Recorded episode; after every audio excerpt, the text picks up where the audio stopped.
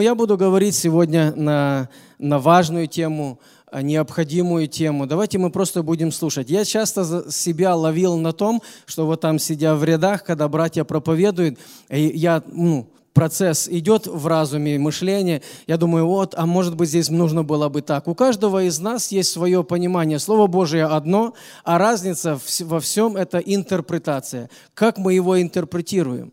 Кто-то его, знаете, имеет чуть-чуть больше мудрости от Бога, импетирует по одному, кто-то по-другому. Но оно одно – Слово Божие, которое производит работу. Мне нравится вот эта картинка, которую Коля, Коля поставил. Знаете, это, э, ну, здесь не сильно ви- ну, видно, да? Это тарелка, перевернутая вверх дном, да? И вилка и нож. Я так рассуждал, говорю, очень интересно, да? Это вот вилка и нож, нож как символизирует пост и молитву. А посредине, ну, понимаем, да? Давайте мы сосредоточимся и поймем, э, и просто обратимся. Прежде чем начать тему, я хотел бы ввести в такое в предисловие. Э, к пониманию того, что вообще мы изучаем, и э, насколько важно понимать вот проповедь Иисуса Христа, Нагорную проповедь Иисуса Христа. Потому что это, ну, э, единственный момент, где вот именно Он, э, Иисус Христос, излагал, можно так сказать, доктрины, э, учения, где Он учил, и Он что-то хотел этим доказать. Давайте мы просто обратимся немножко назад во время израильского народа и проследим, что происходило, и проследим момент э, состояние людей, понимание людей, когда Христос пришел на землю, в каком состоянии духовном находились люди, и почему ему нужно было именно говорить вот такие темы в своей Нагорной проповеди. Если вы помните, израильский народ за свое неповиновение и непослушание, за нарушение Божьих законов и заповедей, они были отведены в плен Вавилона. Помните, да? За нарушение правил и закона Божьего. И будучи, находясь там семьдесят лет в пленении, они потом возвратились на свою землю в Иерусалим, отстроили его. И вы знаете, в то время был Ездра. Ездра был книжник, который учил народ соблюдать Божьи заповеди, чтобы народ больше не упал от Бога и никогда не ушел в пленение. И знаете, Ездра образовал, так скажем, школу таких вот учителей, которые учились и преподавали народу истину. Ездра умер, ученики продолжались, и, знаете, и появились люди, они так назывались scribes или писцы, которые писали предписания к закону, чтобы люди, прежде чем нарушить Божью заповедь, чтобы они понимали, что они нарушают. Они хотели построить такие, как сказать, э, ну, ворота или заборы для того, чтобы прежде чем нарушилась заповедь, они знали уже, что они ее нарушают. И они придумали или написали очень много предписаний. И это писание, оно, он, он назывался у них «Устная Тора» или «Устный, устный закон». В то время как Пятикнижие Моисея, это был писанный закон, который Бог дал Моисею на горе Синай, вы это знаете, но предписания вот эти все, которые писались или дополняли, они были предписаны к заповедям Божьим. И устный закон или устная Тора по-ихнему называется Мишна, то есть повторение. Первый письменный текст, содержавший в себе основополагающие религиозные предписания ортодоксального иудаизма. Часть устного закона, преподанного по преданию Всевышнему Моисею на горе Синай вместе с Пятикнижьем, то есть письменной Торой. Со времен, когда возникла опасность, что устное учение будет забыто, мудрецы приняли решение записать его в виде Мишны. То есть свой, своя книга. Тексты Мишны первоначально существовали только в устной форме и передавались от учителя к ученику. Самые древние из них относятся к первому правлению, периоду правления хасмонеев, содержавшийся в основном в галахических мидрашах. Решение равенских судов, выступающих в качестве прецедентов. В первом и втором веке нашей эры все это стало сводить в сборник галахических постановлений. Особую роль в их систематизации сыграл Рави Ахиба. который, которого называют отцом Мишны. Он же выдвинул идею о том, что законы, введенные путем толкования Торы, имеют такую же силу, как заповеди, содержащиеся в самой Торе, так как и то, и другое было сообщено Моисею Богом. Я специально вычитал, друзья дорогие, потому что это очень важно понимать, что во времена или ко времени, когда пришел Иисус Христос, первосвященники настолько напис... э, э, фарисеи и книжники настолько написали вот этих предписаний к закону, что закон уже остался в стороне. Они его больше не соблюдали. Они соблюдали Мишну. Это постановления, которые вышли из ихнего толкования Торы, то, что они считали правильным. И смотрите, еще одно э, значение устного закона. Устная Тора – это общее название устной галахической и агадагической традиции в иудаизме. Возник в результате долгого развития и формирования и позже записан в письменном виде. Вначале Мишна, а затем Талмуд. Часто выражение «устный закон» употребляется в более узком смысле, подразумевается лишь галахическую часть устной Торы. В ортодоксальном или раввинском иудаизме устная Тора служит неотъемлемым дополнением к главному священному тексту иудаизма, особенно Торе, то есть Пятикнижие Моисея, которую в, свою, в, сво, в этом случае во избежание путаницы называют письменной Торой, а устный закон является обязательным к исполнению наряду с законами письменной Торы, поскольку традиционно считается, что Моисей на горе Синай получил обе Торы, и письменную, и устную, которую, которая разъясняет письменную, которая разъясняет письменную. Считается также, что вся устная Тора может быть выведена из письменной, из письменной посредством ряда герменевтических принципов. Тем самым, согласно традиционному подходу, письменная Тора является подобием конспекта, в котором зашифрованы все положения устной Торы. Может быть, я немножко, ну, да, за, заумно. Я не, это я просто взял из словаря, чтобы показать, что, что означала Мишна или устный закон в то время. Почему важно и почему его необходимо понимать? Потому что ко времени Иисуса Христа, когда Он пришел, первосвящ... фарисеи и книжники, они исполняли постановление Мишны. Правила, которые они сами, сами и писали, и, конечно же, писали его в свою выгоду и свою пользу. И поэтому самым большим, самым большим, можно так сказать, э, э, текстом во всей проповеди Иисуса Христа, знаете, какие слова? Он говорит, если праведность ваша не превзойдет праведности книжников и фарисеев, то вы не войдете в Царство Небесное. А вы посмотрите, вы посмотрите, что делали в жизни своей вот фарисеи и книжники, да? Они постились два раза в неделю. Кто из вас постится два раза в неделю? Они давали, они давали десятину из всего, что приобретали. Кто из нас дает десятину из всего, что мы имеем? Всего. Они постились, они молились и учили народ. И смотрите, события, которые заставили Иисуса учить народ. Ведь люди приходили в синагоги, они учились, собирались, фарисеи их учили, как быть праведным пред Богом. И вы посмотрите, что когда человек постоянно слышит вот одно учение и смотрит, что кто-то его исполняет, этот человек становится для них образом. Таким образом, фарисеи и книжники, они были образом праведности для людей. Люди не исполняли закон Моисеев. Они смотрели, о да, они его исполняют, они все постановления исполняют. Но они не видели того, что происходило в сердце этих фарисеев. И когда Иисус Христос пришел, вы поймите правильно, когда Он начал свою Нагорную проповедь, Он начал ее с пятой главе, мы читаем о том, что Иисус разоблачал неверное учение фарисеев о Царстве Божьем. Потому что если, смотрите, вы когда-нибудь задумались, Писание говорит, или сам Христос сказал, если праведность ваша не превзойдет праведности книжников и фарисеев, то вы не войдете в Царство Небесное. Друзья мои, о какой праведности говорил Христос?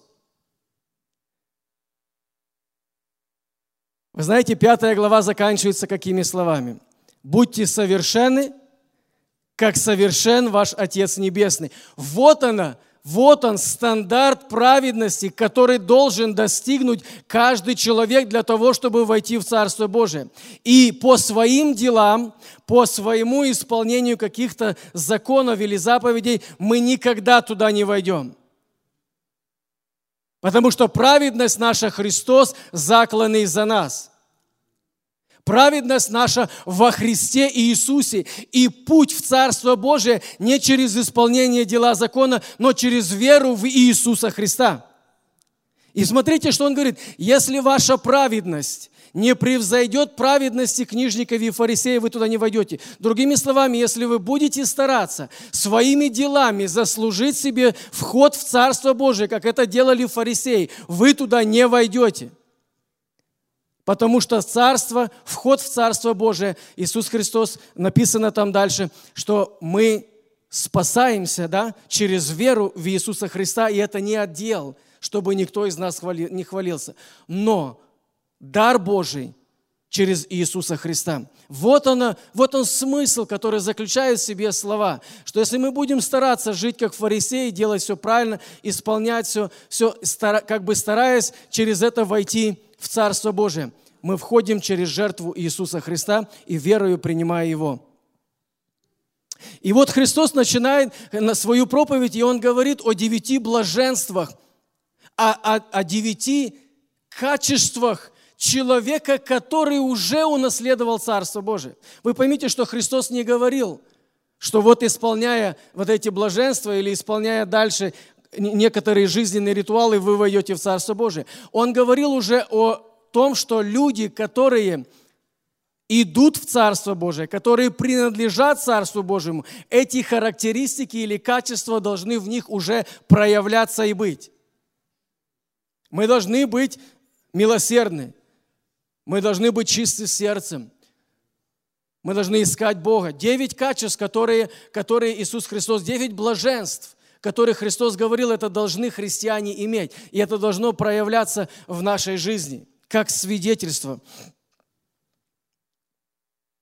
Дальше, э, эта же глава, пятая глава, он говорит о шести э, жизненных примерах, которые фарисеи неправильно учили. Вы помните о злобе, о супружеской неверности, о разводе, о клятвах, о мщении и любви к врагам. Если вы внимательно читали, каждый раз, когда Иисус начинал говорить о какой-то э, части или примере жизненном, Он начинал такими словами: «Вы слышали, что сказано древним? Люби ближнего, ненавидь врага». А знаете, что в законе нет такого написано? Есть написано «люби ближнего твоего», но нету написано «ненавидь врагов». Иисус Христос цитировал, каждый раз, когда Он цитировал какую-то сферу, Он цитировал из Мишны, из тех условий, которые они предписали, и он старался показать, что праведность не достигается через исполнение вот этого, но через истинное понимание Божьего Слова, которое истинно и верно. И поэтому очень много фарисеи в жизни своей не делали, но так учили или по-другому подстраивали закон под себя, чтобы иметь от этого выгоду. Вот вы помните, даже такой простой пример э, о клятвах, да? Не клянись ничем. Очень интересно, я рассматривал некоторые варианты, которые они вписали вот в, в Мишну и которым они учили. Значит, если ты поклонешься Иерусалимом или жертвенником в Иерусалиме, вы помните, да? Там написано так. Если ты поклонешься жертвенником, то не согрешил. Если жертвой на жертвеннике, согрешаешь. Или другими словами, если ты поклялся Иерусалимом, то согрешаешь. А если отвернулся от Иерусалима, то не согрешаешь. Вы помните, какие они предписания вписали? В, э, в то время не было э, контрактов, которые люди заключали, не письменных. Это было условное. Они сказали друг другу, они его исполняли. И вот представьте себе, фарисей с кем-то заключает какой-то договор, да? И когда ему выгодно, он смотрит в сторону Иерусалима, клянется, что оно так. Когда ему невыгодно, он отвернулся и тоже клянется, и оно практически не действует. Они, я тебе ничего не должен. Они подстроили все это под себя. И когда пришел Христос, он увидел, насколько бедны люди в понимании Божьих истин, самого закона, который они как бы старались исполнить и не могли, потому что все вот эти предписания к закону стояли перед их лицом. И, первос... и фарисеи были для них как образ праведности. И вы, вы увидите, что всю свою, все свое служение Иисус Христос обличал фарисеев.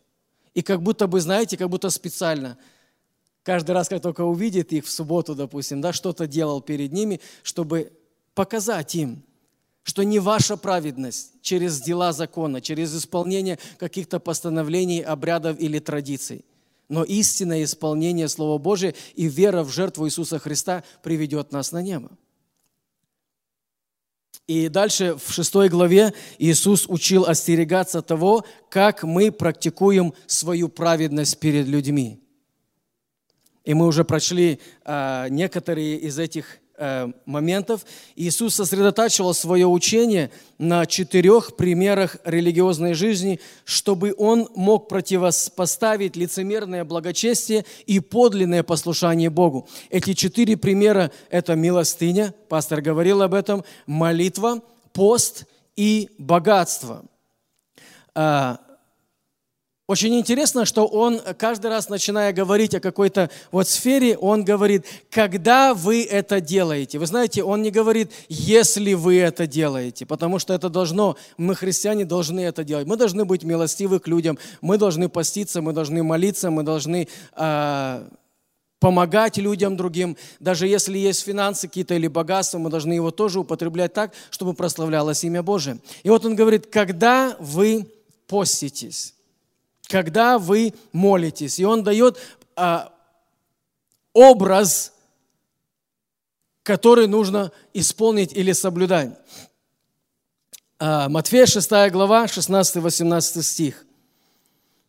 Если высветят на, английс... на русском, я прочитаю по-английски. Ага, спасибо.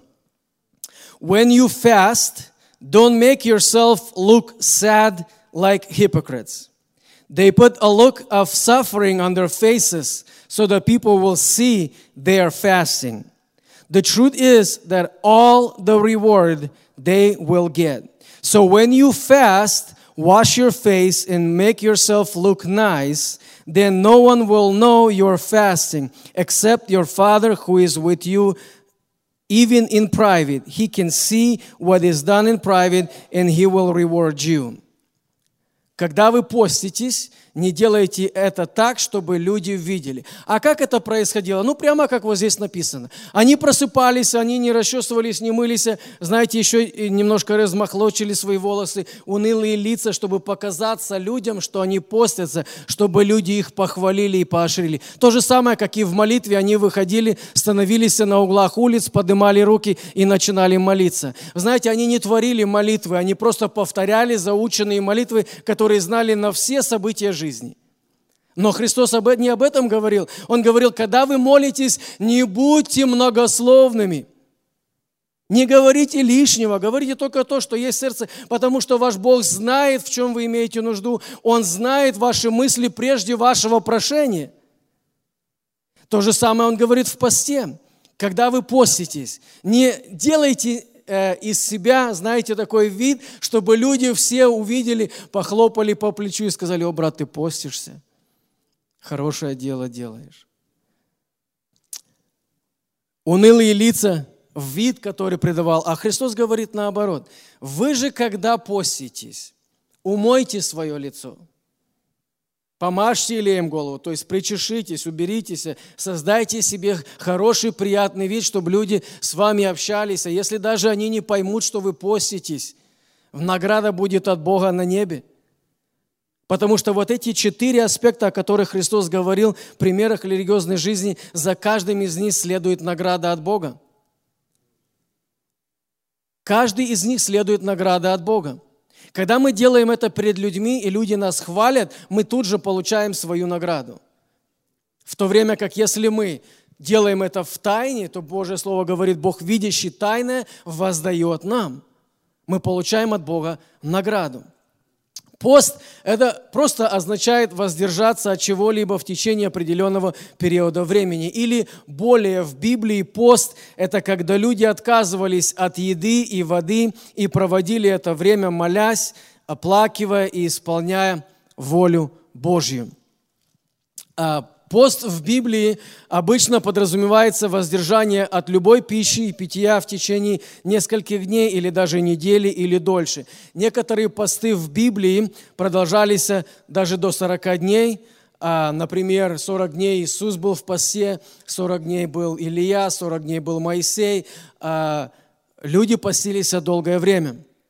Хотя долгие пост, посты обычно включали в себя питьевую воду, поскольку человеческое тело не может жить без воды дольше, дольше одной недели.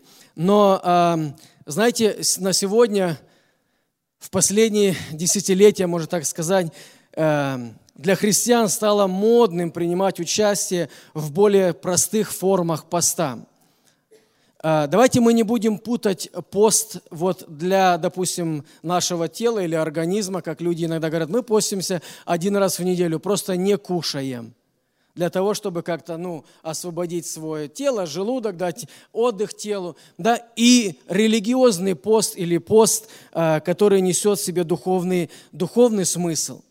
Когда мы постимся с определенной целью, когда мы просим, постимся для того, чтобы Бог дал результат. Но эти практики, которые люди принимают, допустим, там голодают, только соки пьют, или там один только мил пропускает, это не есть, не является постами в соответствии с моделью священ... в данном Священном Писании. Пост Священного Писания включает в себя полное отрицание для плоти, то есть воздержание от всякой пищи, возможно, даже от всякого питья, тем самым вызывая борьбу между нашей волей и плотью. Именно в этой борьбе мы получаем духовную пользу от поста. Понимаем, да? Когда мы, когда мы, Писание говорит о том, что наша плоть, она постоянно воюет против духа. И дух воюет против плоти. Вот эта постоянная борьба, она контролируется через пост, когда мы вводим свою плоть в пост и этим вырабатываем свою волю для того, чтобы побеждать плоть. Скажите, легко плоть побеждать? Нелегко. Нелегко. Но вот Бог или Иисус Христос говорит, или дает нам, Священное Писание дает нам образ, пример, как нам воевать с плотью для того, чтобы наша воля или наш дух, он побеждал. Обычно пост сочетается с молитвой в качестве важной дисциплины веры. И хотя большинство христиан понимает необходимость и важность молитвы, пост сегодня перестал пользоваться популярностью у многих христиан. Тем не менее, пост остается очень важной частью здорового христианского хождения. И когда мы практикуем пост в соответствии с намерением, правильным намерением, мы получаем ряд духовных благ и Божьих благословений. Поймите, что тоже поститься, то есть вот сегодня у нас был пост, мы постились, чтобы Бог явил милость, чтобы Бог благословил нашу церковь. И кто-то, может быть, знаете, просто проголодал, а кто-то действительно пропостился. И мы увидим несколько вариантов, так скажем, или, или образов постов людей в Библии. Итак, несколько вопросов. Актуален ли пост по-прежнему сегодня? Как пост приближает меня к Богу? Это, это вопросы, которые люди задают, и если они не получают правильного ответа, они просто перестают поститься, не видя в этом, не видя в этом как бы пользы. Должен ли поститься а, человек в любом случае? Что-то случилось, а сразу в пост. Если это касается того, что твой дух постоянно побеждаем плотью, то да, конечно, ты должен поститься постоянно для того, чтобы а, поставить плоть свою под контроль духа, чтобы дух побеждал. И ты был а, исполнителем Божьего Слова и жил по духу, а не по плоти. Чтобы духом побеждали дела плотские. Вот здесь нужен пост. Просто так, без поста, когда мы не смиряем свою плоть, мы ничего не сможем сделать. Независимо от того, выбираем ли мы пост для, велик, как бы для великого поста или религиозного поста, или как обычную духовную дисциплину в своей жизни, очень ободряюще оглядываться на людей, которые постились в Библии, смотреть на их примеры и брать примеры из их жизни. Видение причин, по которым они постились, и того, как Бог на них отреагировал, возобновляет наше э, волнение по поводу этой практики, вдохновляет нас на углубление наших отношений с Богом таким образом. Когда мы практикуем пост, э, не от лицемерного сердца или не с тем, чтобы нас люди видели, чтобы люди нас замечали, не делаем это, чтобы получить какую-то награду, но делаем это, чтобы сам Бог увидел наш пост, наше смирение, наши молитвы. И тогда мы получаем от Бога награду. В противном случае просто люди похвалили, и в этом награда, и этот пост нам ничего не принесет, и пользы никакой не даст. Многие христиане сегодня практикуют пост, хотя Библия или Новый Завет этого не требует, не заставляет нас это делать, но это должно быть частью нашего духовного роста, каждого христианина. Мы должны понимать силу, которую дает, дает пост. Возможно, причина, по которой пост сегодня э, не в практичный, заключается в том, что нам не хватает понимания того, что это такое, что пост дает нам духовно. Особенно, может быть, сегодня молодежь не до конца понимают, что дает пост. Может быть, люди разочаровались, попастившись какое-то время, от какой-то ситуации, они не получили ответа и разочаровываются.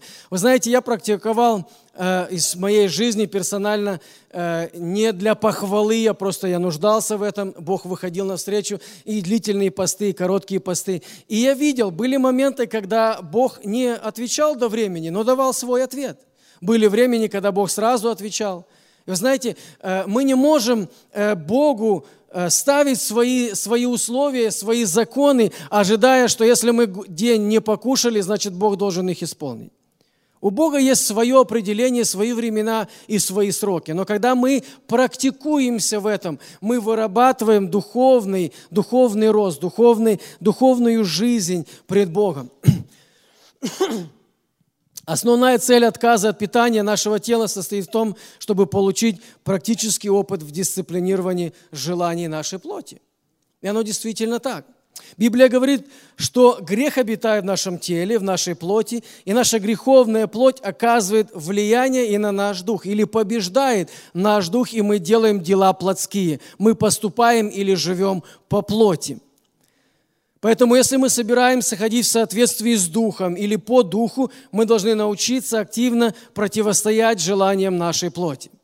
Если мы желаем или принимаем решение жить по духу, мы должны противостоять желаниям нашей плоти. И вы знаете, это сопротивление, оно нелегкое. Это как, как, как вот мускул в теле, его нужно постоянно практиковать, чтобы он стал сильным. То есть это должно быть постоянным действием или через силу повторения. Один день, если сегодня смог попаститься, завтра может быть два. И мы в этом растем, мы в этом возрастаем и берем под контроль нашу плоть. Тем не менее, пост регулярно создает духовную силу, которые вы можете использовать и в других обстоятельствах. Регулярно практиковать пост, чтобы научиться получать контроль над желаниями вашей плоти, контролировать желание своего тела к пище, наблюдать, смотреть, как эта духовная сила передается и в других сферах нашей жизни. В Новом Завете и в Старом Завете есть примеры поста, чтобы показать нам ценность этой духовной дисциплины. Мы сегодня обратим некоторые э, моменты на людей, которые, которые э, постились э, с разными обстоятельствами. Вы помните, да, Исфирь? Когда предстал пред ней выбор смерти или жизни, она говорит своему дяде Мардохею: «Поститесь вы, и я буду поститься». Они понимают силу поста. И тогда я пойду, и уже как будет. Да? Вы помните, постились, Даниил постился. Даниил не постился о том, чтобы пришло какое-то разрешение в жизни, но он постился, нуждаясь в Божьих откровениях. Вы помните, да, когда он вопиял до Богу, к Богу о том, что подходил срок, подходил срок пленения Израиля в Вавилоне. И он молился пред Богом, он хотел знать будущность своего народа. И он вопиял, вопрошал к Богу, и этот пост продлился двадцать один день. Это не говорит о том, что Даниил ставил перед собой цель. Сегодня есть такое, ну, или учение, или практика Даниилового поста, и многие в нем участвуют. Я не говорю, что это неплохо, я не хочу сказать ничего негативного, я просто хочу сказать, что Даниил не ставил перед собой цель поститься двадцать один день. Он поставил перед собой цель получить Божие откровение или Божий ответ. Дорогие друзья, мы иногда поступаем вот таким образом. Мы ставим пред Богом определенный срок, и мы говорим: Боже, мы будем поститься вот день или два, или три, или там неделю, и мы хотим получить Тебя ответ. А может быть, в духовном мире этот, э, эта борьба еще продолжается, а вы уже перестали свой, перестали свой пост. И ответ, конечно, не придет до тех пор, пока в духовном мире не произойдет битва, то есть победа, как это произошло в случае Даниила. Мы должны понимать духовные вещи или что происходит в духовном мире. Даниил предстал пред Богом, и он начал молиться. И с того момента, как он начал молиться, Бог посылает свой ответ. Но ответ не пришел. Ответ пришел только через двадцать один день. И когда Бог дал свой ответ, то ангел сказал, что против меня стоял князь персидский, и заняло вот это долгое время для того, чтобы пришла победа, и я принес тебе ответ. Очень часто в нашей жизни ответ вот так и приходит, когда мы в посте с молитвой, вот в э, постовом, если так сказать, проломе, стоим до тех пор, пока в духовном мире не произошла победа. Чтобы нам не разочаровываться, вот день попостился, а ответа нету, а ладно, больше не буду поститься. А, что, а почему не поститься до тех пор, пока придет ответ? Потому что мы не, ну, не знаем, что происходит в духовном мире в этот момент или в, в, в данное время. Постились, постился Давид, Давид постился тоже по совсем другой причине. Сын был заболев, сын болел, ну, там были другие, у Давида были, ну, другие ситуации, когда он постился, но именно вот момент, когда он постился за сын, за своего ребенка, да, Бог сказал: умрет, а он в пост. И до тех пор, пока не пришел ответ, умер ребенок, перестал поститься. Были, э, Израиль постился. Ниневитяне, когда, помните, пришел Иона с вестью: через сорок дней Ниневия будет разрушена. Когда они приняли и поверили, все постились, даже животные. сорок дней. Или сколько там они постились, но и даже животные. Три дня. Три дня постились, и даже животным не давали пищу. Не знаю, чем заслужили животные такую участь, но и им не давали пищи в это время. Дальше мы читаем, Неемия постился, у него тоже было определенное желание пред Богом, плач до Бога. Иисус молился. Мы читаем о Анне, которая постом и молитвой пребывала в храме почти всю свою жизнь. Мы читаем, ученики постились, апостолы постились. Но давайте посмотрим несколько э, вариантов э, поста в Священном Писании и рассмотрим их. Итак, первый, первый э, вариант – это в э, мы постимся в поисках Божьего руководства. Исход тридцать четвёртая глава, двадцать восьмой стих. «И пробыл там Моисей у Господа сорок дней и сорок ночей, хлеба не ел, воды не пил, и написал на скрижалях слова завета десятисловия». То есть он получил от Бога зак- за- завет или закон. Но он находился, я не знаю, вы рассматривали или не рассматривали, но это был не единственный момент, когда Моисей находился у Бога сорок дней. И это не был единственный момент, когда он вошел к Богу в его общение. Он поднимался, сходил, говорил Израилю, что Бог сказал, потом поднимался опять в Божье присутствие. Вы знаете, мы были, ну, приблизительно, я не знаю, если это та же самая гора Синай. Мы были в девяносто девятом году в Израиле, нас повезли в Египет, и мы имели возможность подняться на вершину горы Синай, помолиться вместе с группой и потом спуститься. Она три километра, да, три километра вверх. Конечно, мы не поднимались сюда пешком, спускались пешком. Поднимались на верблюдах до, до, до поры, докуда можно было, а потом спускались уже пешком. И утром мы просто не могли встать. Я, ну, не знаю, как Моисей туда-назад, туда-назад, там, наверное, или шесть, или семь раз он поднимался, я спускался. Но, тем не менее, посмотрите, что он пребывал там в посте, не ел и не пил.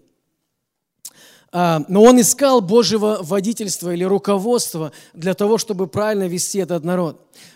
Пост как смирение. Ездра, восьмая глава, двадцать первый двадцать третий стих. «И провозгласил я там пост у реки Агавы, чтобы смиряться нам пред лицем Бога нашего, просить у Него благополучного пути для себя и для детей наших, и для всего имущества нашего, так как мне стыдно было просить у царя войска и всадников для охранения нашего от врага на пути. Ибо мы, говоря с царем, сказали, рука Бога нашего для всех прибегающих к Нему есть благодеющая, а на всех оставляющих Его могущество Его и гнев Его. Итак, мы постились и просили Бога нашего о сем, и Он услышал нас». Интерес, интересное положение поставил в себя Ездра, да? Пришел к царю, они отпросились, а царь их отпустил. А горстка людей идти такое э, длинное расстояние до Израиля, до Иерусалима, а там были другие народы. И знаете, и они, они нашли выход с положения. Они прибежали к Богу, они постились и молились. И Бог благословил, услышал, они дошли благополучно и устроились на своем месте. Пост о свободе или освобождении. Исайя, пятьдесят восьмая глава, шестой стих. «Вот пост, который я избрал. Разреши оковы неправды». То есть освободи себя от всякой неправды. Все, что ты делаешь, видят люди или не видят. Освободи себя во время поста от всякой неправды. Все, что ты делаешь. То есть исповедуйся. Развяжи узы ярма и угнетенных отпусти на свободу и расторгни всякое ярмо. Знаете, есть объяснение «угнетенных отпусти на свободу» – это «не держи людей в своем непрощении». Если кто-то что-то и согрешил против тебя, что-то сделали, как-то поступили нечаянно или специально, не держи их в своем непрощении. Отпусти. Ты не только их отпустишь, и себя освободишь от этой неприязни или злобы, которую ты имеешь на другого человека. То есть пост в том, чтобы освободить себя, расторгнуть всякое ярмо, освободиться от всякой неправды.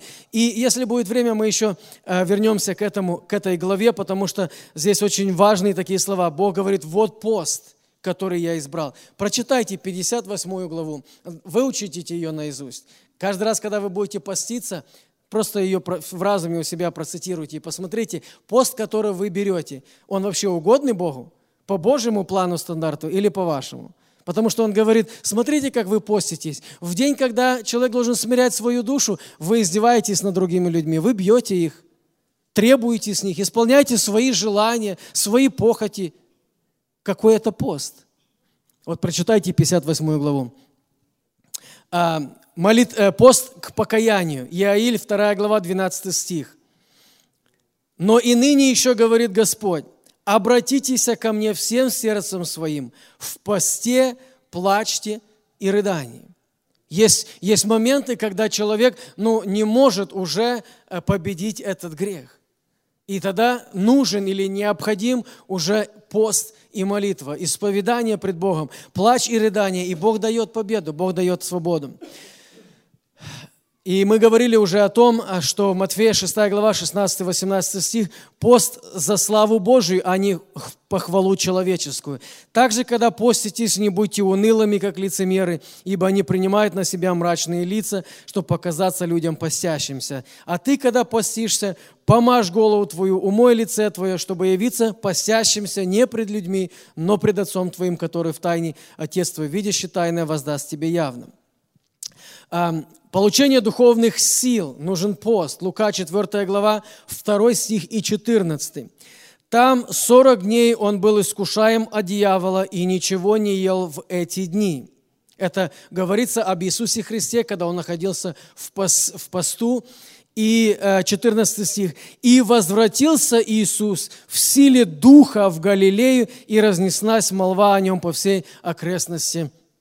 окрестной стране.